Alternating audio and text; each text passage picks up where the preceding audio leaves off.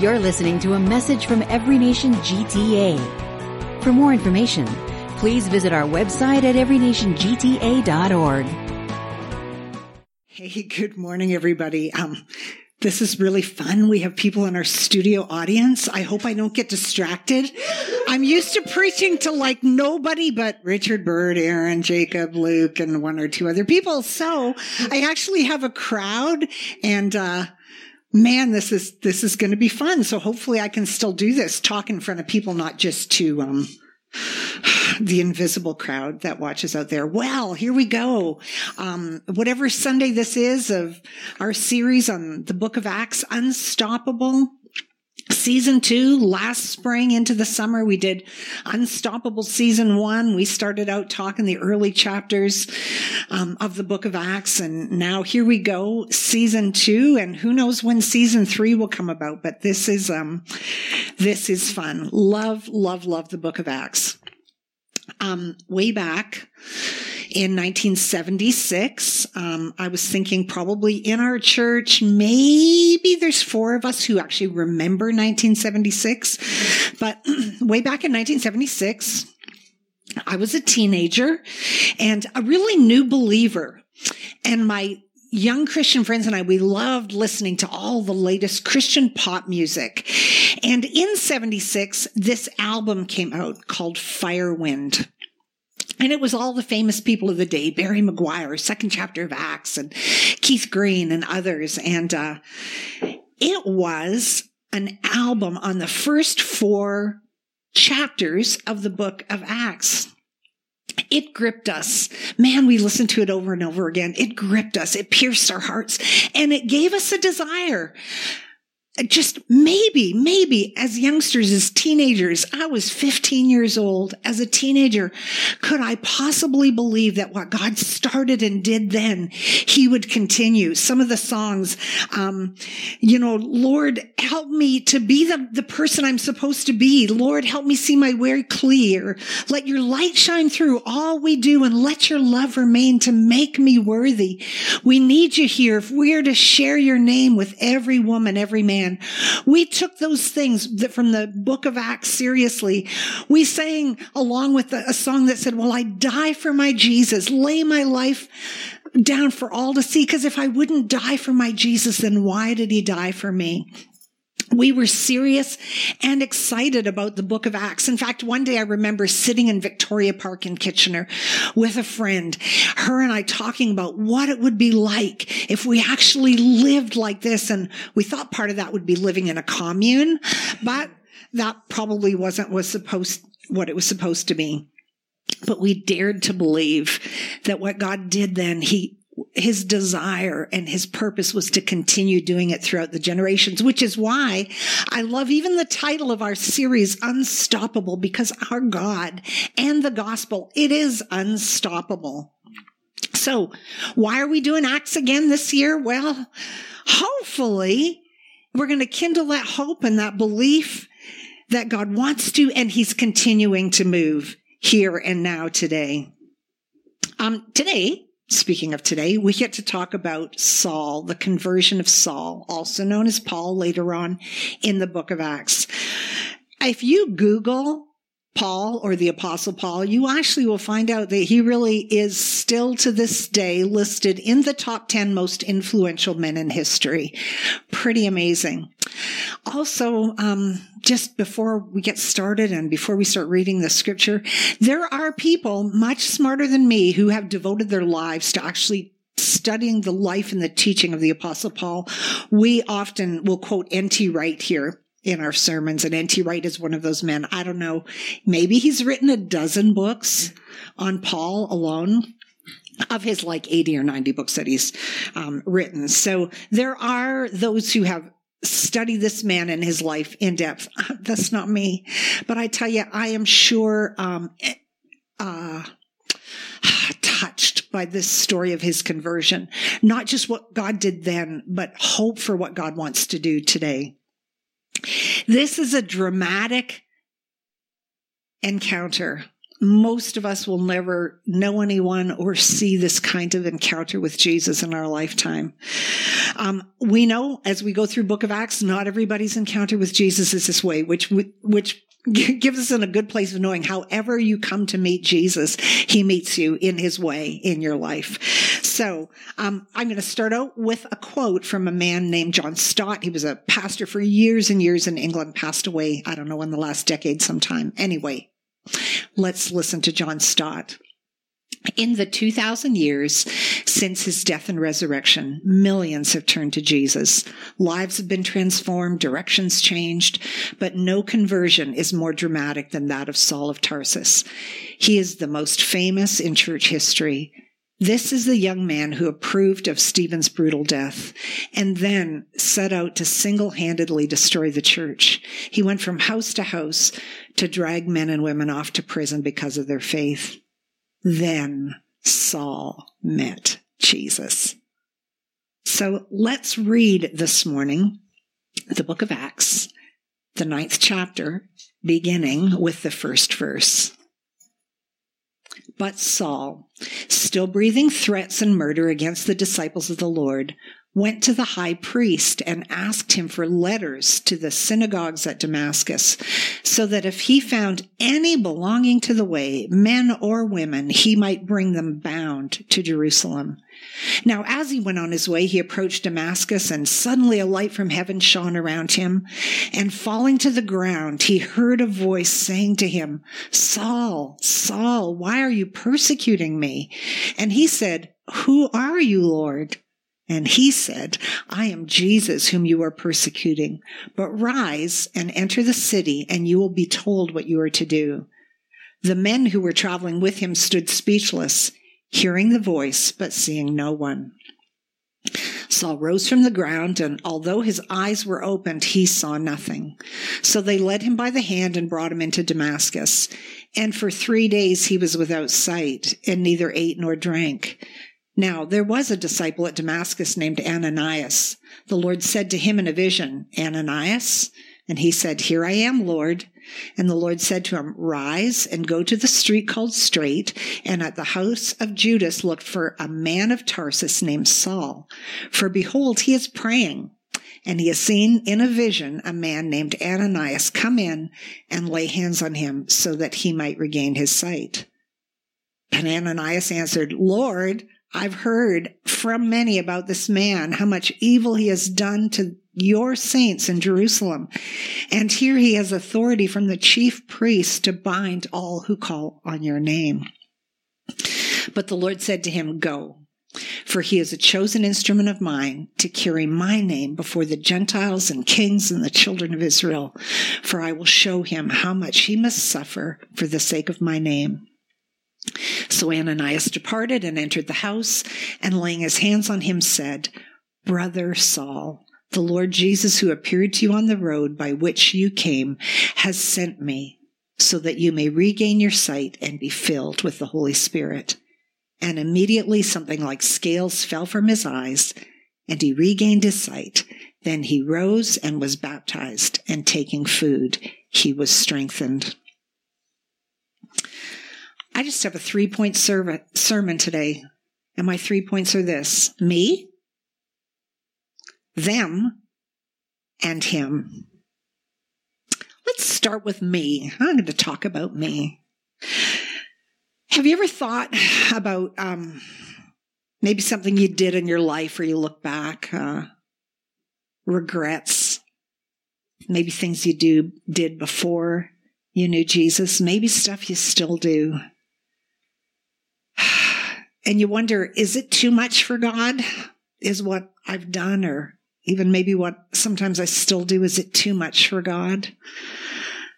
Well, we've met Saul, and I hope that as we are reminded of the things in Saul's life, that we can see, that we can have hope uh, in our God. So, first, let's turn back a few pages and let's think about Saul and, and the brutal death of Stephen. You might or might not remember that um, when Stephen was martyred, when he was stoned to death, there standing in the midst, watching this happen, was a man named Saul. Acts chapter 7 says this Then they cast him out of the city, cast him, Stephen, out of the city and stoned him. And the witnesses laid their garments at, at the feet of a young man named Saul. Acts chapter 8 says this And Saul approved of his, Stephen's, execution. This is part of Paul's story, part of who he was prior to that encounter with Jesus. Have you ever um, imagined a stoning? I mean, like, seriously, have you ever imagined a stoning? Um, I haven't until very recently. I was listening to an audiobook and the author posed that question and I thought, no, I've never wanted to imagine a stoning. But take a minute now and think of the brutality of other men and women picking up something sharp and jagged and putting to death a human being. And there was Paul standing and watching and approving of this violent and brutal death of one who had followed Jesus. Okay, well, maybe you have imagined a stoning, or maybe you've thought about Stephen stoning. Where do you see yourself? I know um, if I think of Stephen stoning, or if I think of Palm Sunday, or if I think of the crucifixion, I always think of myself as one of the good guys, right? Not the one picking up the stone, but maybe the one saying, Oh, Stephen, no, he was innocent. Because when we think of things, even in modern times when mobs rise up and do crazy things, we always think, Oh, no, I, would be the, I'd be the, the good guy standing out there saying, No, this is wrong. And yet, would I really? Or would I have just joined in, where would I have been when Stephen was stoned? I don't know. Um, about maybe 15, 16 years ago, I was um, sitting on a bench in Atlanta, Georgia. And uh, we lived in Nashville. Atlanta was about three hours away. I had gone to Atlanta with some pastors' wives, friends, and uh, we had you know, we're doing some tourist things and hanging out together. And, but one of the things we did was we went to the Martin Luther King Jr. Memorial National Museum, whatever it's called there. And at that place, there's Ebenezer Baptist Church where he was raised, where his father was a pastor. There's the home he was built in. But there's also a museum. And in the museum, there's life-size depictions of some pretty amazing things. And one is a bridge. And it's, um, it's capturing one of the thing, one of the marches in the 1960s where black and white African Americans arm in arm with whites were crossing this bridge, protesting the civil injustices of the time and fighting for civil rights. This is not a picture of the bridge, but it's the closest I could find to it. Life size statues. And it, it was a time to sit. I was sitting on a bench with my friend Debbie, who's African American. And it was one of those reflective moments where there aren't words. You sit and you look and you try to imagine the 1960s and what life was like in the southern United States. And in a moment kind of of like conviction and honesty and just, I turned to my friend Debbie and I said, Debbie, I don't know if I could have done it. I don't know if I would have been brave enough with those white folks to get up there and fight for your freedom. And Debbie and I were both teary eyed. She said, I don't know if I could have done it either. So it's, we can look and we can see these times in history and we can see things and we can look at how could Saul stand there and yet I don't know what's on the inside of me. I don't know what I would have done in a moment like that.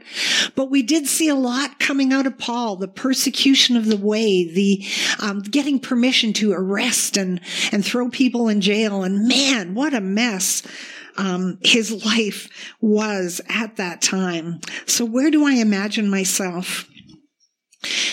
Here's what Paul said in a brutal honesty. Yep, I persecuted this way to death, binding and delivering to prison both men and women. In First Corinthians, he said, Corinthians, he said this, for I am the least of the apostles, unworthy to be called an apostle, because I persecuted the church of God. Paul knew. He knew his past, he knew his history. And he said, Yep, I delivered people to death. I persecuted the church of God. But then Paul said words that should be encouraging to you and I from this day forward and forever. Because Paul, in the midst of what he had done and who he was, and he said, but by the grace of God, I am what I am. And his grace toward me was not in vain. Uh huh. Here's who I was. I watched the stoning. I persecuted the church. I persecuted those following the way of Jesus, but by the grace of God, I am what I am today, and his grace was not in vain. And out of this and out of Paul's life experience, it's amazing to me. I often remember and think about the Paul who wrote, uh, Brothers, I do not consider that I have made it on my own. But one thing I do, one thing I do, Paul said, forgetting what lies behind and pressing forward, straining forward to what lies ahead. And so when I think about the story of Paul's conversion, that's the first thing I think about. I think about me and I think about because of the grace of God, I can forget what lies behind. And like the apostle Paul, I can continue throughout my life to lean into the grace of God, that his grace is not in vain. I can forget what lies behind. I can strain and lean forward into all that God has for me. Me. Well, let's talk about them them. So, do you ever think about um, let's let's talk about the neighbors. Uh, do you ever think about your neighbors, someone in your life, a classmate, a schoolmate, a workmate, um, and maybe they're super successful, and maybe they they're well to do, and maybe they're super educated. Um, my neighbors are really educated. Uh, probably two thirds of my neighbors are either university professors or retired university professors. Uh, they live in lovely homes. Maybe your your friends or your family members they seem competent and confident and maybe even like a little bit like Paul, hateful towards Christianity. And maybe when we think about them, we can start to think, oh, you know, I don't know. Maybe it would be impossible. Maybe there's, maybe they don't even want to. Maybe God's not able to work in their lives. You know, Ananias pulled a little bit of this one on God. He said to the Lord, Lord, wait a minute. When God told him, hey, go to this guy named Saul, Ananias goes, wait a minute. I know about this guy. Uh, how much evil he's done to your saints. Uh, and maybe, just maybe, Lord, this isn't a good idea. And yet, Ananias said what he thought and what he felt and what he feared, and then did what God wanted him to do, rose above his perception of this man. Because if he would have looked at Paul, he would have seen a man who was connected and influential and hateful towards believers. And he could have said, like you and I often say, Oh my goodness, this seems impossible. Or that God would or could or would ever work in someone's life. And yet the story of Paul reminds us, Ananias may say, I'm a little bit afraid here, but he listened to the Lord and, and realized, yeah, no, no, no, God's saying, I'm working in this guy's life. I got a plan for him. And so take your part in this, Ananias. Uh, in fact, your, your name's going to go down in the pages of history. He didn't know that at the time, but we do now. Uh, back in the book of Samuel, one of the things, uh, I think it was at the time when, when David was going to be anointed as king, where there's these words that we should all remember that the Lord sees not as man sees, because man looks at the outward appearance and God looks at the heart. So remember, uh, remember, as we think about the story of Saul, that God works in and through and in ways and through people that we can't even begin to imagine. Ah, uh, yes, let's go back to John Stott. John Stott said these words Yes, Saul's conversion was dramatic. He became the apostle to the Gentiles, and we today continue to reap the benefits of his life. However, though it will probably not be a Dam- on a Damascus road, we too must experience a personal encounter with Jesus, Jesus Christ, in order to be converted. We too must turn to him in faith and repentance and receive a call to serve Christ and his church. So Paul's Saul's conversion story is that reminder that, yeah, we can forget what lies behind. Yeah, God works in the lives of people mysteriously, sometimes to us, but God's working in the lives around us, which brings us just to Him, to Jesus, to where my confidence should lie, my confidence in the work of God and the work of God through Christ. Paul being able to say, by the grace of God, I am who I am that his grace toward me wasn't in vain. And now let's kind of close this out because there's another thing I want to I want to think about and consider here. You know, it's interesting to me that it says in what we read today, and for 3 days he, Saul, was without sight and never never ate, neither ate nor drank. Um, it's actually a little bit encouraging to me that um, I'm reminded that God doesn't mind leaving us in the dark. You know, once in a while, there's times, maybe it's not that utter blackness. I can't even like I, sometimes you go out and you're up north and it's dark outside and there's a few stars and you think that that's dark. But I think what Paul's darkness was even was the darkest of dark, not even a glimpse of light. I can't imagine that. I can't imagine what you think about uh, in a moment like that. Three days. Well, we know the, the the verse we read said he was praying and we know that he knew somebody was going to come and help him. Somehow Ananias, the Lord told Ananias, he's expecting you.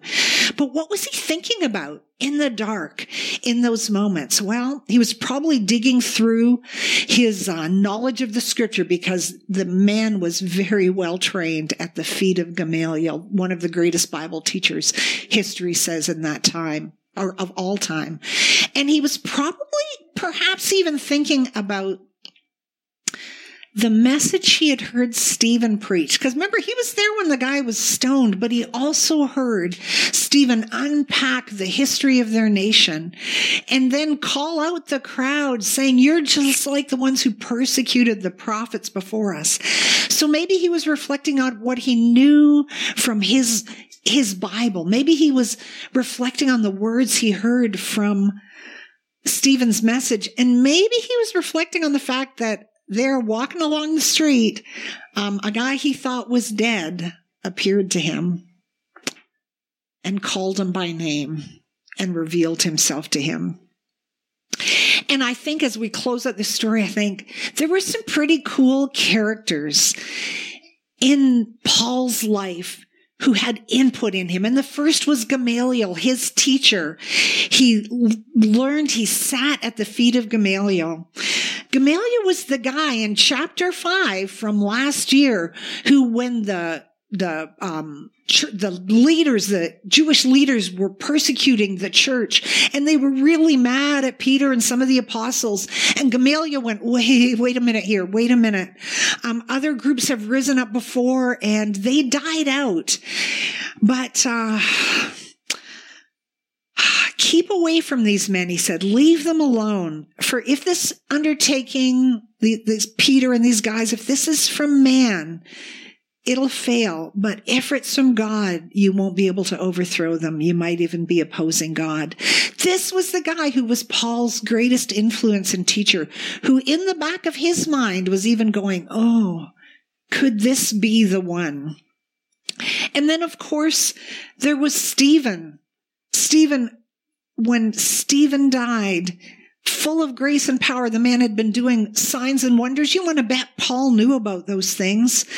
And then, yeah, he called them out as stiff necked, uncircumcised of heart. I mean, he wasn't very kind to those who was listening to his message. He was speaking the truth to them. And then he, uh, peacefully saw Jesus and went to sleep, went to be with the Lord. So these in his life, Gamaliel and Ananias being bold and, and, and approaching him, even though he was nervous about telling this guy and laying hands on him, seeing him healed. And then there was Stephen, the message that he preached is an encouragement and a reminder to me that sometimes I may feel like I'm the lone voice or the lone person or the lone believer in somebody's life. And yet this story of Saul, Paul's conversion is a reminder to me that God's working. If he's got his hand and his thumb and his eye on somebody, he's working in and through people, not just me, not just you. Um, one quick story before we finish up here. I just, and it was an encouragement to me. There's a family member I love with all my heart, just love dearly. And I, I kind of always thought Bert and I were the only influence in this family's life, maybe of, loving them the way Jesus loved them. And I don't know, however you want to uh, however you, you, want to describe that. And we ended up somewhere with some of their friends and realized that all of their friends who their kids grew up together love and believe in Jesus. And it was such an encouragement to me. I said, okay, it's not just Bert and Sheila. But God's surrounding them with lots of people, the Stevens, the Gamaliels, the Ananiases in their lives. Finally, of course, how can I end a sermon without a quote from Tim Keller? Yeah. So here we go, Pastor Tim. Speak to us once more as we close today. Paul's conversion is a great reminder that no one is beyond the reach of Jesus. If the Lord can turn this persecutor into a preacher, he can bring anyone to faith. Are there people you know who you don't really think could ever become Christians, why not pray for them now? And why not keep praying for them daily? Tim Keller. Let's pray. Father, thank you. Thank you for laying out in your word the dramatic conversion of Saul. Thank you for the encouragement it brings to our hearts. That you work in our lives, that we can forget what lies behind, that you work in the lives of people around us, that we're not the only voice, but you draw people unto yourself and that you're faithful, faithful to bring uh, many, many into the knowledge of you. And we are grateful. We think today of those we've said, ah, it's impossible. And we do pray for the salvation of their souls in Jesus' name. Amen. You've been listening to a message from Every Nation GTA. Thanks for joining us. For more information, visit our website at everynationgta.org.